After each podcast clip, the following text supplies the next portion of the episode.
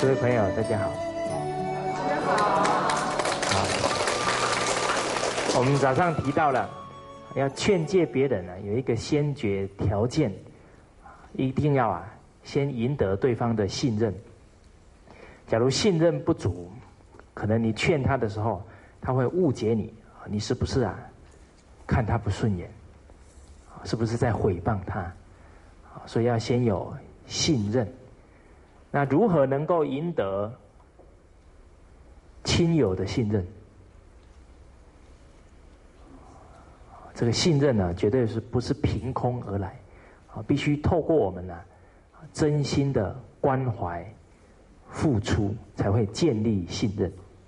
那也有一些朋友啊，很热心，啊，喜欢呢帮助别人。但是很多朋友看到他呢，会赶快跑，觉得说，哦，他很烦人，很啰嗦，然后会跟他说：“拜托你，你不要再照顾我了。”有没有这样子的人？有，啊，做的要死，却给人家闲的要死，有这种人，因为啊，他的关怀跟付出啊，没有针对别人的什么需要，需要。所以我们要啊，善于观察他人的需要，然后去付出，自然而然能够赢得信任，然后在适当的时机啊，我们说的话呢，他就很能够接受。好，那我们来看一下，比方说。在父子关系当中，当你的父亲对你非常的信任，他可能有好几个儿子哦，那特别相信某一个人的话，应该就是啊，这个孩子最让他放心，最孝顺他，所以已经赢得了父亲的信任，因为啊，也常常在父亲需要的时候，他都会啊尽心尽力。去尽他的为人子的本分。再来，在君臣关系上，上司最需要什么？最需要我们去帮他承担一些工作，我们都能够默默的做，而且每一次做啊，都能够让他放心。所以呢，也是针对他的需要去付出啊，他就很信任我们。再来，夫妇。关系也是啊，比方说太太呢，在家里呢把家里整理好，然后又把孩子啊教育好，让这个先生没有什么后顾之忧，所以自然而然呢很信任这个太太，那太太所讲的话自然就有分量。那媳妇啊。嫁到夫家去，什么时候可以觐见？什么时候？什么时候啊？可以劝诫夫君，甚至于是夫君家里的亲友啊？能不能嫁过去第一天就开始？这里不不好，那里怎么样？也不好，能不能这样？假如一过去就指指点点，这里要改进，那里要改进。那会有什么后果？好，那一定会，让夫家的人对我们很排斥，因为才刚嫁过去，还没有建立深厚的什么信任，所以啊，我们呢要随顺人情，啊，那善体别人的感受，啊，所以卢叔叔曾经跟我说过，到一个新的环境，一定要多看。看什么？看别人的需要在哪，去付出啊！多听，听听看，听出别人的需要，有时候也听出一些忌讳，啊，别人不愿意提到的，我们就先避开，要听出需要，听出忌讳，啊，多看多听，少讲，少出意见。所以，我们到一个新的公司去，是不是也应该多看、多听，少讲。当你做的多，说的少，你的主管、你的上司啊，就会很信赖你。到时候啊，你的意见他就很重视。所以道理都是什么？相通的，哦，都是适用的。啊，所以我们当媳妇的也也要能够啊观察到，什么时候啊应该扮演什么角色。那这一个领会啊，我是从我母亲身上学到的。我母亲嫁过去的时候啊，她的小姑小叔啊都还在念书，都还在念书。当时候她要嫁的时候啊，我的外公啊极力啊。劝退她，外公啊也很厉害，他就开始分析。他说：“你看，你嫁的呢是长子，然后他的弟弟、他的妹妹还在念书，啊，然后你的公公假如嫁过去了，这个公公啊又是捕鱼的，所以啊收入怎么样？不稳定，所以你嫁过去一定很累。”那我妈妈就说：“我还是要嫁。”啊，为什么？因为啊，她觉得我父亲很孝顺，因为孝顺的人啊，才有情义，才有道义，啊，所以看了一大堆有钱人都不要，就要一个穷小子，结果就嫁给我父亲。确实啊，很辛苦，嫁过去以后啊，教书的钱呢，都拿出来怎么样？家用。哦，还要给小姑啊、小叔念书的费用。诸位朋友，假如是你的女儿，你嫁不嫁？所以一来哈，要有眼光，要放远，好 知道这个孝子有孝道传家的家庭啊，往后一定会什么？会兴盛。好，再来。中国人说：“吃亏啊，就是福。当你舍得吃亏，就会赢得啊他人对你的尊重，对你的佩服。啊，所以我母亲啊家里算还算富裕，啊嫁过去呢还懂得这样付出，所以小叔跟小姑对她就非常的佩服。啊，所以我那些叔叔啊。”对我母亲也很好，但是慢慢的呢，家庭状况啊就改善过来了。因为有孝心的人，他对家庭啊一定有责任感。那我母亲啊嫁到我们家呢，差不多二十多年了，她才开始怎么样开口。所以当这个信任已经达到某种程度，开口啊。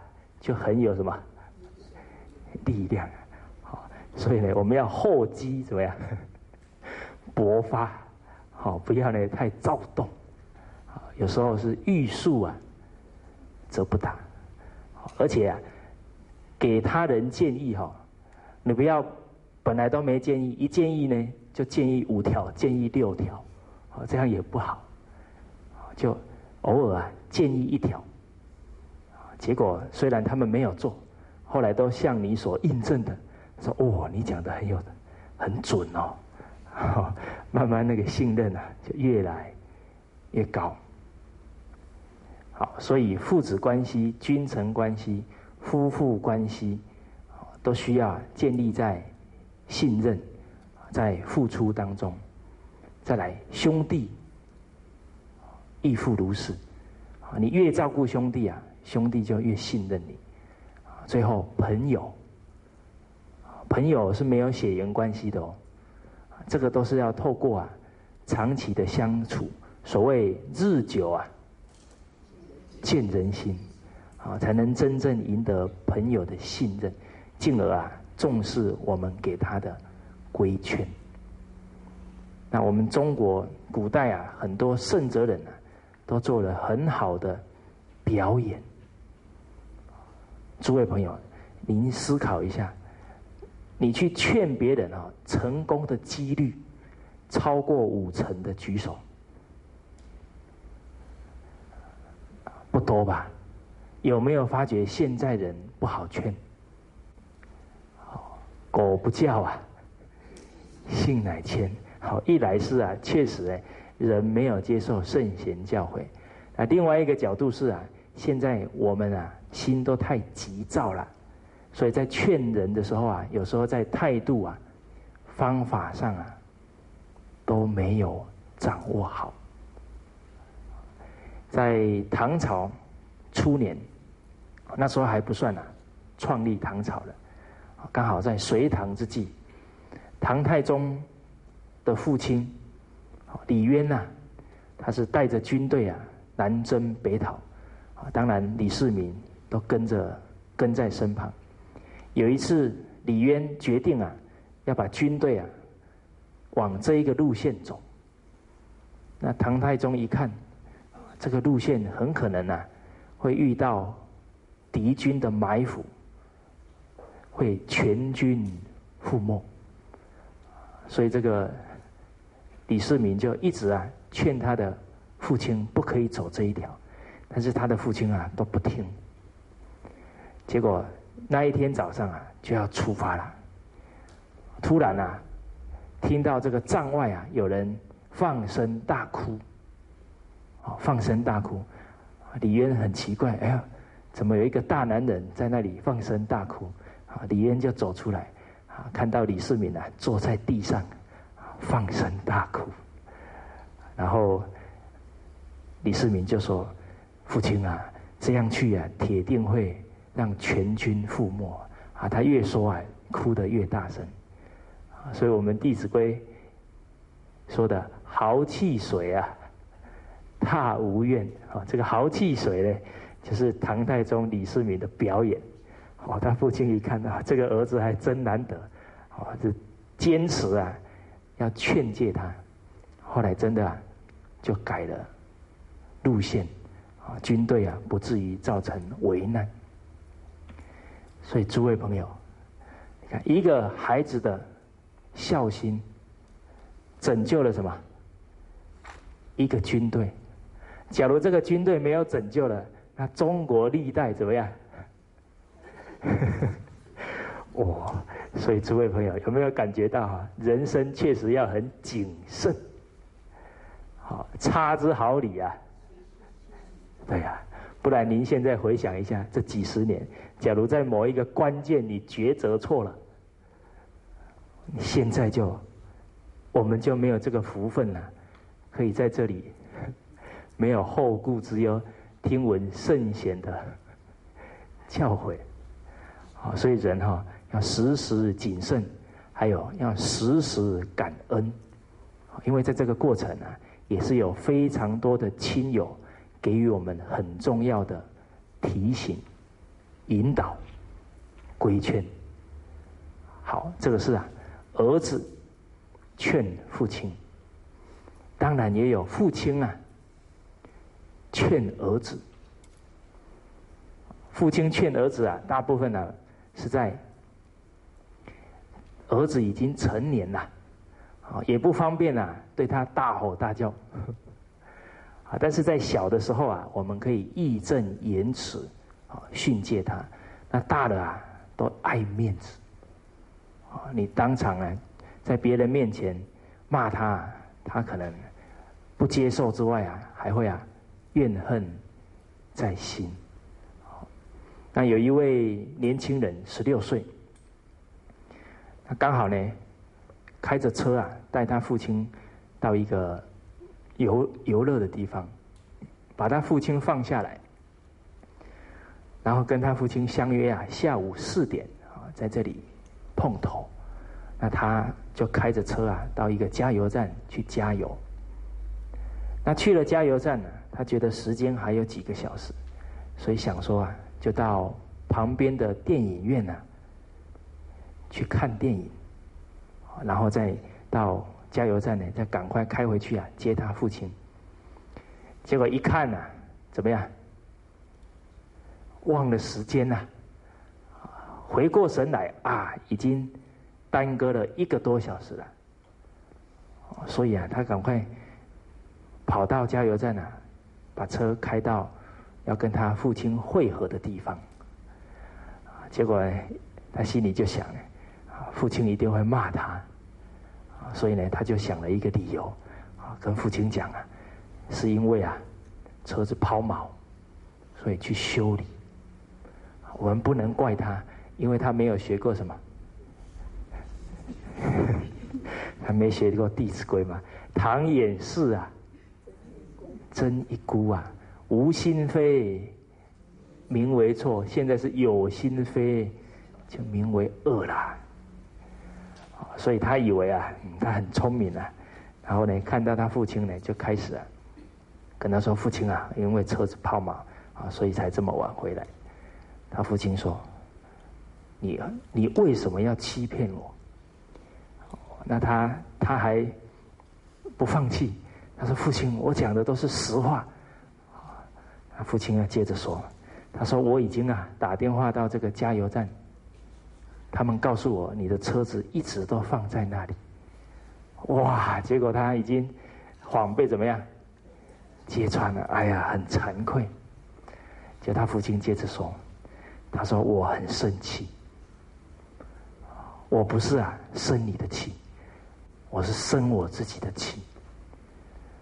我说，他父亲说啊，我教了十六年的儿子，居然呢，会为了怕我责备啊，而欺骗我，这个是我啊教子无方啊，所以我应该啊好好啊检讨我自己。这一段旅途啊，我自己啊走回去。离他们家十八英里，一个小时差不多才走四五英里，所以他父亲啊，真的就这样一步一步走回去。儿子啊，开着车在后面跟着老爸。这个儿子说啊，这是他一生啊走过最煎熬的路，但是啊，也是他这一生啊上过啊最好的一堂课。所以，这位孩子说啊，他从那一时候开始，到他现在啊，从来就没有再怎么样撒过谎。所以这个父亲啊，是用他的德行，用他的惭愧心啊，唤醒了孩子的惭愧心。所以这个也是啊，父亲啊，劝诫儿子。好啊，所以我们劝，除了要有一颗真心、纯心、善心之外，也要有很巧妙的什么方法。啊，再来，君臣关系，啊，我们也是啊，要劝诫。啊，当臣子的有责任啊，劝诫他的君王。那提到劝诫，我们一定会想到哪一个大臣？唐朝的魏征，魏征啊，其实是一个我的感受来是应该是一个很可爱的人。他一开始的辅佐唐太宗啊，他都把话呢先讲在前头，很有语言的艺术。他就跟唐太宗说：“皇上啊，我不要做忠臣，我要做良臣。”唐太宗听了觉得很纳闷，为什么不做忠臣，要做良臣？魏征接着说：“因为啊，做忠臣啊都要被砍头，啊，做良臣啊才不会没命。”，唐太宗一听啊，就在那边哈哈大笑。其实唐太宗是个什么聪明人呢？他在你哈哈大笑的时候，他会想：忠臣都是被谁杀的？被暴君杀的，所以假如我把他杀了，那我不就变什么？在历史上的暴君了吗？所以其实啊，魏征这一段话，已经让他自己怎么样？这个命啊，已经可以先保住了。那魏征呢，也常常在唐太宗有一些过失的时候啊，都对他直言不讳。他也常常提醒唐太宗：啊，水可以载舟啊，亦可以覆舟。人民呐，可以拥护你，成就你的功业。当你不爱惜人民，他同样可以怎么把你推翻？啊，所以唐太宗啊，也是时时啊战战兢兢啊治理国家。啊，有一次啊，魏征呢进谏的很激烈，啊，把台到唐太宗啊气得半死，然后呢气冲冲啊就跑回他他的寝宫，啊边走啊边喊，气死我了，我一定要杀了他，我就这样气冲冲啊走回他的寝宫，那他的皇后啊就看到了，看到他气得半死，那皇后心里想，只有谁可以办得到？只有魏征办得到，所以这个皇后啊，马上呢就去换了非常端庄的衣服，很正式的衣服，啊，换好以后呢，就走到唐太宗面前，啊，就跟他跪下来说：“恭喜皇上，贺喜皇上。”唐太宗本来气得半死，对皇后这个举动啊，觉得莫名其妙，然后皇后就说。皇上啊，一定有民主出现，明君圣主出现了，才有臣子啊敢这样直言不讳。结果唐太宗一听啊，转怒为什么？为喜。哎呦，那我是民主。所以一个太太啊，对先生啊，可有很大的影响。假如这个时候皇后。又进了魏征几句谗言呐，那我看贞观之治啊，就怎么样？可能就改写了。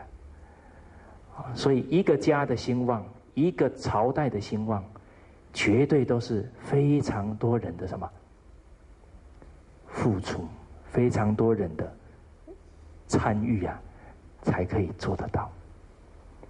所以我们明白这一点呢。在人生当中成就的一些事，一定要把功劳怎么样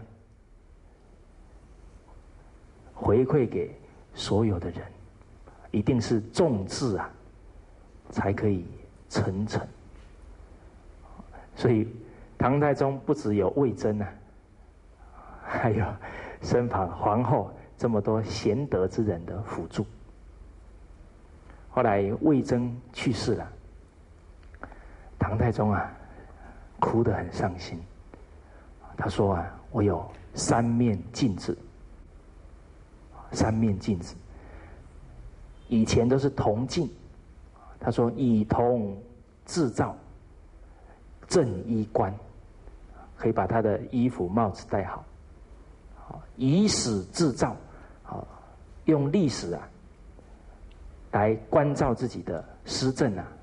可以知兴替，怎么做呢？才可以让朝代兴？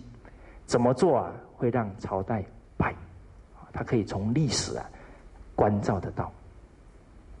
以人为镜啊，用用到一个贤良的大臣来劝诫他，可以明得失，可以了解到他所有的政策的得跟失，进而去修正。所以唐太宗说他有这三面镜子，而现在啊，已经啊坏的一面，就是啊魏征啊死了。所以从这里啊，我们也可以看出来，一个贤明的君主啊，一定是非常啊惜才爱才，他才能够啊赢得这些大臣对他的。信任，所以治理国家如是啊。现在治理企业呀，怎么样？亦如是。所以诸位朋友，现在啊，企业界啊很强调管理学问啊。其实我们的四书里面有没有管理学问？有啊。而且都是非常精辟的管理学问，都是纲举目张。我们来思考一下，《中庸》里面有提到，凡为天下国家，有九经啊，有九个啊治理天下的好方法。第一个曰修身也，第二个曰尊贤也。好，求学问要主动，所以我就讲三条就好。好，其他呢？诸位朋友去翻《中庸》，曰亲行亲亲也，曰敬大臣也，曰体群臣也，曰子庶民也，曰来百公也，曰柔远人也，曰怀诸侯也。这九个方法，其实啊，用在现代。绝对可以让你的企业蓬勃发展。第一个，一定要修身，自己真有德行啊，才能赢得真正好的人呐，跟你一起共事。只要有人，就不怕不能把事情啊做好。所以大学里面也提醒我们。有德，持有人呐，所以现在有钱的人不一定找得到什么人才呀。现在暴发户很多啊，但是呢，他要请人都请不到优秀的人。但是只要自己有德行，所谓人以类聚啊，物以好物以类聚，人以群分呐，自然而然。德行啊，就会感召这一些有志之士过来，所以根本还在修身。第二个，尊贤，尊敬贤人的人，自然而然就有更多的贤者啊来投靠，因为真正贤能的人，不是用钱可以请得到的，用什么可以请得到？孔明是不是用钱请出来的？三顾茅庐是什么原因？真诚心是什么？恭敬心。我们恭敬对待贤德的人，他就很愿意啊出来。除了真诚心、恭敬心，还有一个要有为人民啊服务的心，才能请得出这些人。所以刚刚讲到唐太宗这么样的珍惜魏征，一定会让更多读书人啊愿意来啊效忠他。这个是尊贤。假如今天当老板的不尊贤，还会嫉妒很多很有工作能力的部属啊，甚至于呢，他还好女色，那肯定。纵使他现在如日中天，迟早会怎么样？衰败下来。好，啊，所以一个人尊贤呢，就能够啊，去谗远色，啊，去谗言，远离啊女色。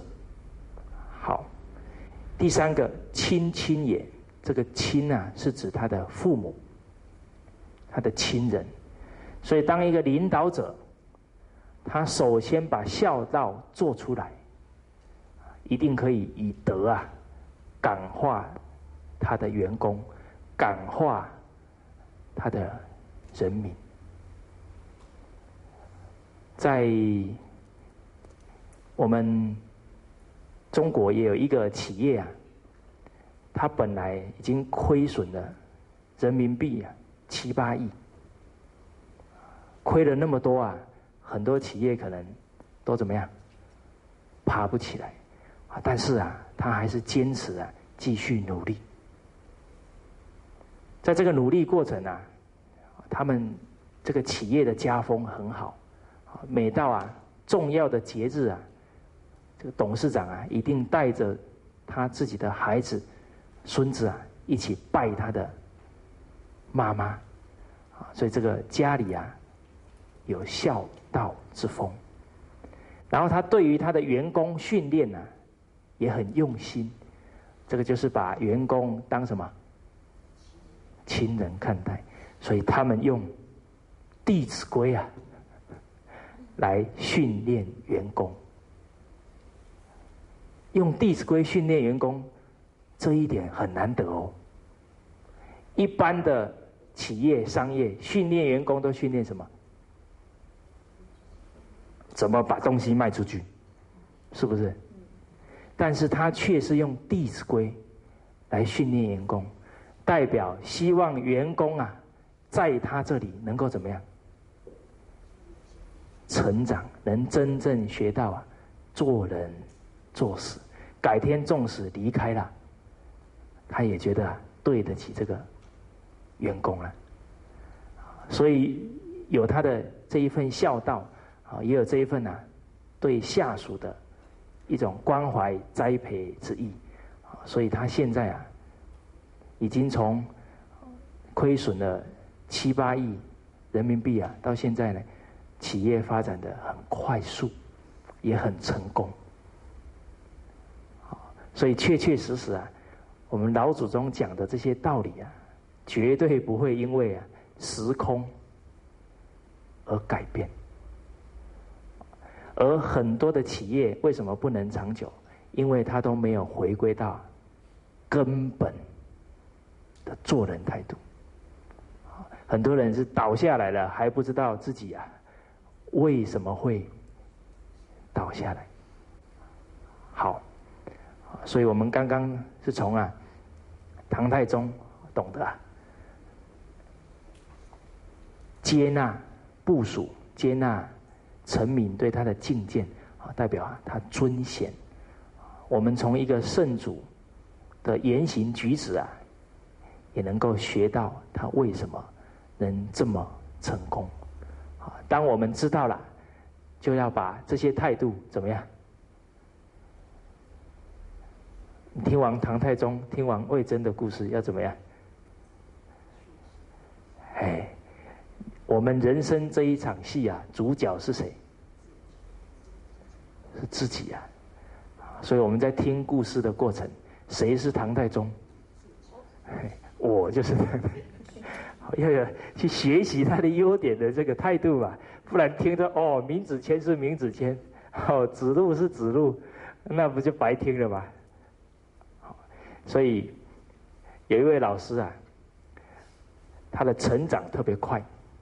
有一天，他就跟其他的老师说：“他说，我觉得啊，这个蔡老师在讲课哦，每一句话都在骂我。哦，我看起来像会骂人吗？但是啊，他这一句话就已经点出来，他为什么进步的特别快。”因为他时时啊看到好的，就是提醒提醒自己要效仿；听到不好的，马上怎么样？啊，见人恶，即内省。哦，就好像觉得每一每一个好像都在说我一样。所以这个叫善学啊。所以同样听课听那么多，每一个人学到的都不一样。所以善于学习很重要。好，这个是唐朝。那在汉武帝的时候，武帝那个时候啊，也是文公武治啊，相当兴盛的一个朝代。但是武帝啊，他的末年发生了一件呢很不幸的事，叫做五谷之乱，就是有人诬告。太子、皇后啊，他们拿了一些巫术啊，要去陷害别人啊，都把他埋在地底下。其实啊，是要嫁祸于皇后跟太子。结果太子觉得这个情况不妙啊，就起兵啊，杀了这一些蛊惑的人，杀了这一些把皇帝啊欺骗的这一些。江湖术士，但是由于这一个动作啊，汉武帝啊还以为呢是太子要怎么样造反，哇！所以那个时候整个太子还有太子的亲人啊，通通啊都被关起来，所以搞得整个汉室的家族啊也是非常的混乱。结果汉武帝那时候刚好气在头上啊，就说只要啊在监狱里面的。通通啊，杀了，杀自己的人呐！有一个孩子，常该常才刚出生啊，是汉武帝的曾孙，也就是啊后来的汉宣帝，才刚出生。那那时候有一个大臣啊，叫丙吉，丙吉他也负责这一件事情，啊，这个古。巫蛊之事的审判，但是呢，他就不愿意啊，把这个宣帝啊交出去。汉武帝已经派派人啊来要人，这个丙吉啊，虽然知道啊汉武帝啊已经在气头上，但是啊他也非常有正气，他就回答说啊，说没有罪的人啊，我们都不应该杀他了，更何况这个人啊。还是皇上的亲人，结果来的人呢，就把这个话带回去给汉武帝。汉武帝突然怎么样？哎，醒过来了，才呀，大赦了这些还没杀的人。所以这个丙吉啊，是以什么？以死啊！因为皇帝在气头上的时候，很有可能受到啊株连呐。连自己都保不住，所以他以死来觐见，才能够啊，把汉武帝唤醒。后来呢，这个汉宣帝即位了，但是丙吉呀，从来没有再提呀这一件事。所以以前读书人觉得，我这么做啊，比方说杀身成仁。舍身取义，是为了什么？绝对不是为了哦，我以后有没有什么好处？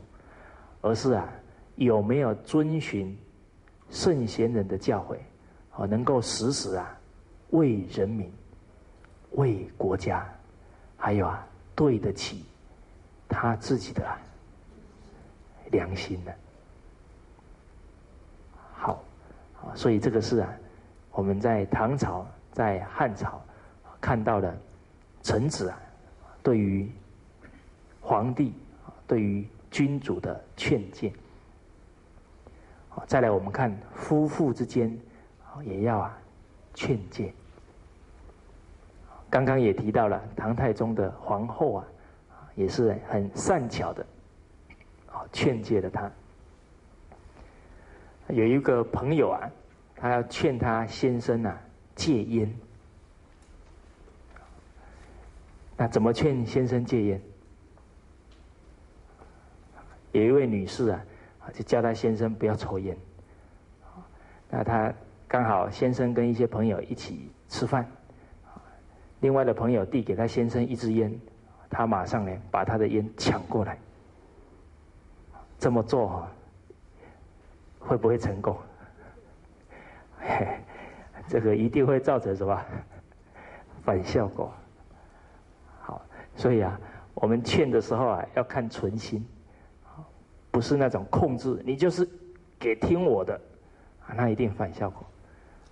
存心一定要想着一定要让对方啊得利益，再来时机要抓对，你这么一抢啊，他的面子怎么样，都挂不住了。啊，所以要考虑啊态度，考虑方法。啊，所以另外一个劝先生戒烟就不是这样劝，他就跟他先生说：“先生啊，你看我们孩子还小，孩子都这么可爱，所以你的健康啊，才是我们一生的什么依靠。啊，不是男人讲甜言蜜语有效哈，女人讲来也怎么样，很有效。”好，先生会突然觉得，嗯，我很重要。好，用这一些啊柔软的言语啊劝先生戒，啊，不只是劝先生戒啊，还把方法告诉他，好，方法告诉他，啊，所以呢，就买了很多瓜子，跟他先生说，你只要很想抽烟哈，就赶快怎么样，嗑瓜子，好，把方法都告诉他。后来呢，嗑了一阵子瓜子啊。遇到一些境界来了，又抽起来，第一次没成功，啊，第二次不惜重金啊，换巧克力，啊，想抽烟的时候吃巧克力，结果呢，第二次呢，也持续了一段时间，颇有功效。突然啊，有一位朋友呢找他先生，一坐下来，他这个朋友啊。马上呢，就拿一支烟呢，要递给他先生。好，这个时候，假如你是他太太，怎么办？情急之下，所以他太太就走过来，也是怡无色啊，柔无声。好，他就对他先生的朋友说：“哎呦，你要多体谅我啦！哦，我已经哦。”让我先生戒烟哦，第一给他买瓜子磕了很久了，哦，后来这个失败了，又给他买很多巧克力，哦，我已经花了那么多钱了，哦，这接下来再戒不掉了，那我不知道花多少时间，啊，多少精神，哦，拜托了，拜托了。假如你是他先生的朋友，你还会拿过去吗？哎，所以用柔和的言语啊。把人家劝退了，那他先生的面子怎么样？也保住了。所以确确实实啊，我们除了要有一颗心啊，啊，要呢能够啊人情练达，好用一些好的方法去规劝。好，不能别人不听啊，我们就恼羞怎么样？成怒，那这个意气用事啊，那人生会越走啊。越多的后悔，还有埋怨，好，所以劝诫别人呢，也需要我们呢，处处去观察时机，观察方法。在周朝时候，有一个君主叫郑庄公，郑庄公，他刚好跟他的弟弟啊。发生了冲突。那因为呢，他的妈妈对他的弟弟啊比较宠爱，比较宠爱啊，甚至于啊还支持了他弟弟啊很多的力量啊，搞得他弟弟啊起来要跟他作对了。所以郑庄公对他母亲啊非常的生气。所以呢，在气头之下，就讲了一句话。他说：“我跟我母亲啊，不到黄河啊，不相见。意思是什么？这一辈子死都啊，不再见我妈妈了。”郑庄公这一句话讲完，怎么样？你觉得他会怎么样？会觉得很痛快吗？其实人讲气话，讲完以后都怎么样？很后悔，因为收不回来了。而且他又是一国之君呐，一国之君一言九鼎啊，说话要算话。啊结果后来真的都不再跟他妈妈相见，所以我们要谨记呀。人与人这些亲情啊，要好好的去经营啊。勿以小贤呐，疏至亲；勿以心怨呐，忘旧恩。不要因为小小的嫌隙呀，就疏远了最亲的亲人；不要因为心的摩擦，啊就忘记了几十年的恩德啊。这样做啊，非常折自己的福分。其实这么做啊，害了自己呀，也伤了别。人的心。人哦，不要那么傻。我们不要净干一些损人又怎么样？不利己。其实损人保证不利己，这是真理呀。所以郑庄公呢，这样的情况啊，他的一个臣民看到了，这个臣子啊，是一个孝子，叫尹考叔。诸位朋友，一个孝子看到君王这样对待母亲，他会想怎么做？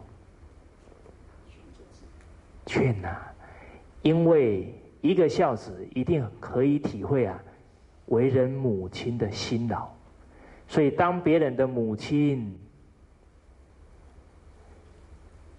不能够得到孩子的奉养，他的内心会怎么样？也会很难过。他能够啊感同身受，所以《孝经》里面有提到啊，教以孝。所以，尽天下之为人父者也。一个真正有孝心的人，他会尊敬全天下人的父母啊。而且我在想啊，这个尹考叔不只考虑到郑庄公的母亲哦，他还考虑到一个更深远的影响，就是啊。当一国的国君都不孝母亲，那会造成什么更严重的事？对呀，那全国的子民，他说皇帝嘛，君君王都不孝母亲了，干嘛叫我孝？那全国的风气呀，很有可能就瞬间呐，在变坏当中了。所以，一个为人臣者啊。他觉得这是他的职责啊，要赶快劝。可是又要劝的让郑庄公心服口服啊，啊，所以这个尹考叔呢，那一有一天呢，就拿着很好的礼物啊，就送给郑庄公。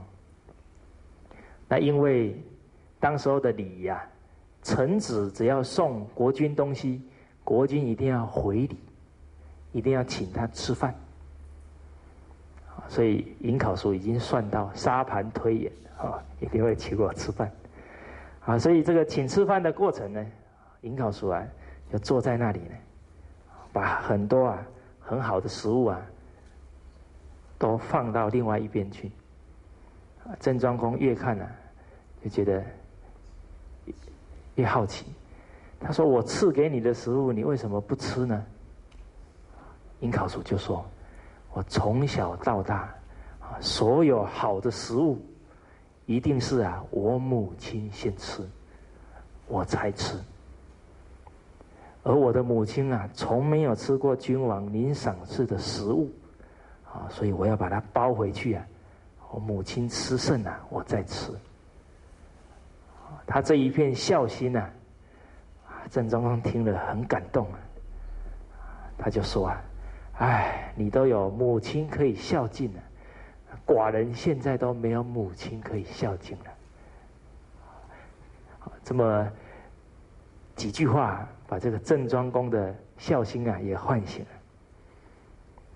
尹考叔就说：“他说君王啊，你绝对可以马上呢孝敬你的母亲，因为啊，我已经找到一个地方，他呢有一个山洞啊。”通往地底下，那个地名啊，就叫黄泉。所以呢，您跟你的母亲啊，只要相约在那里相见，哦，你再把她接回国内来，哦，那就 这个通通都圆满了。哦，所以这个郑庄公啊，就跟他母亲在这个黄泉相见了，然后就用很隆重的礼啊，把他母亲呐接回。国都来，我们可以想象啊，当他母亲啊，在这个国都的大道上走，人民啊看了也会怎么样？哎，欢欣鼓舞。所以你看，尹考叔的一个劝诫啊，影响的面呢，可是很大的。好，这个是我们谈到君臣，刚刚呢还谈到夫妻之间。再来，我们看兄弟，劝兄弟啊，难度也很高。所以，因为兄弟的年龄差不多啊，要产生很深的敬意啊，除非啊，你的德行怎么样，让他很佩服，不然你劝到一半呢，他会说你是五十步笑一百步，你也差不多，你有什么资格说我？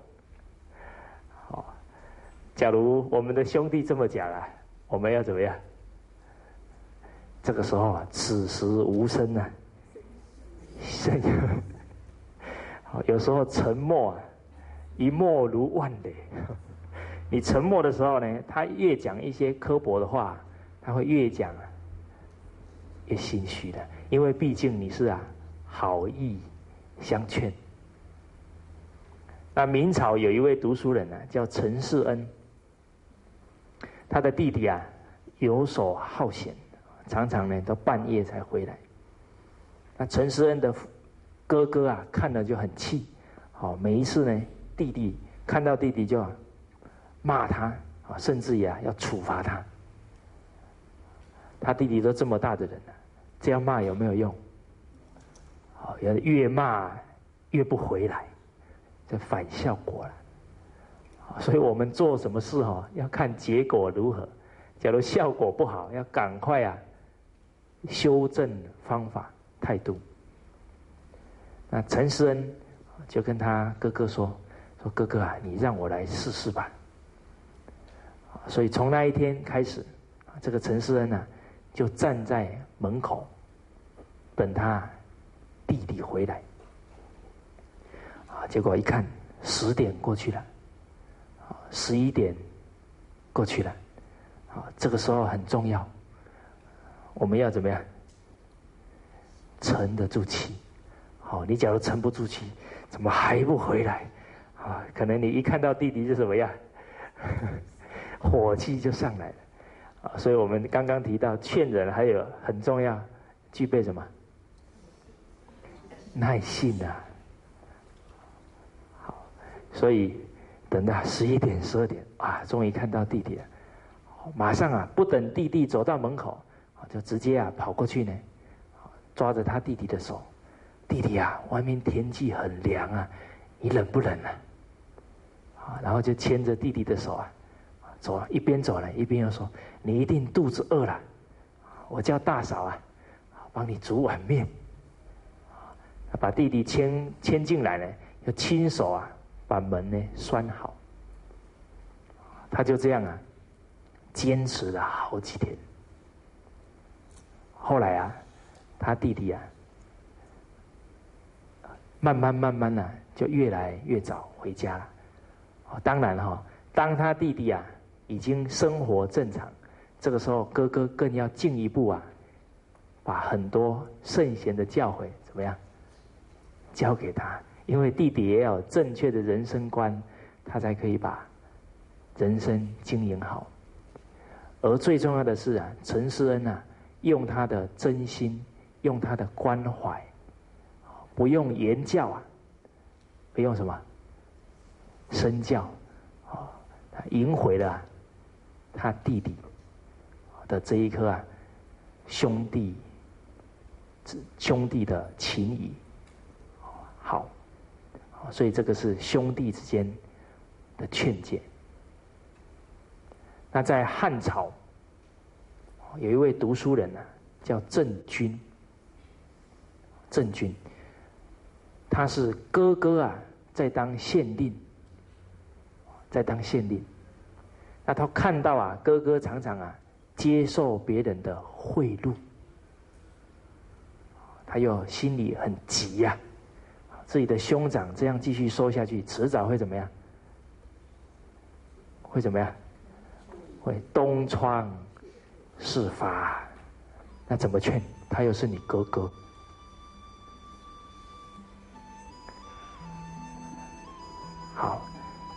诸位朋友，你们想一想，看你们有没有跟这个郑钧一样的方法。我们下一节课再说。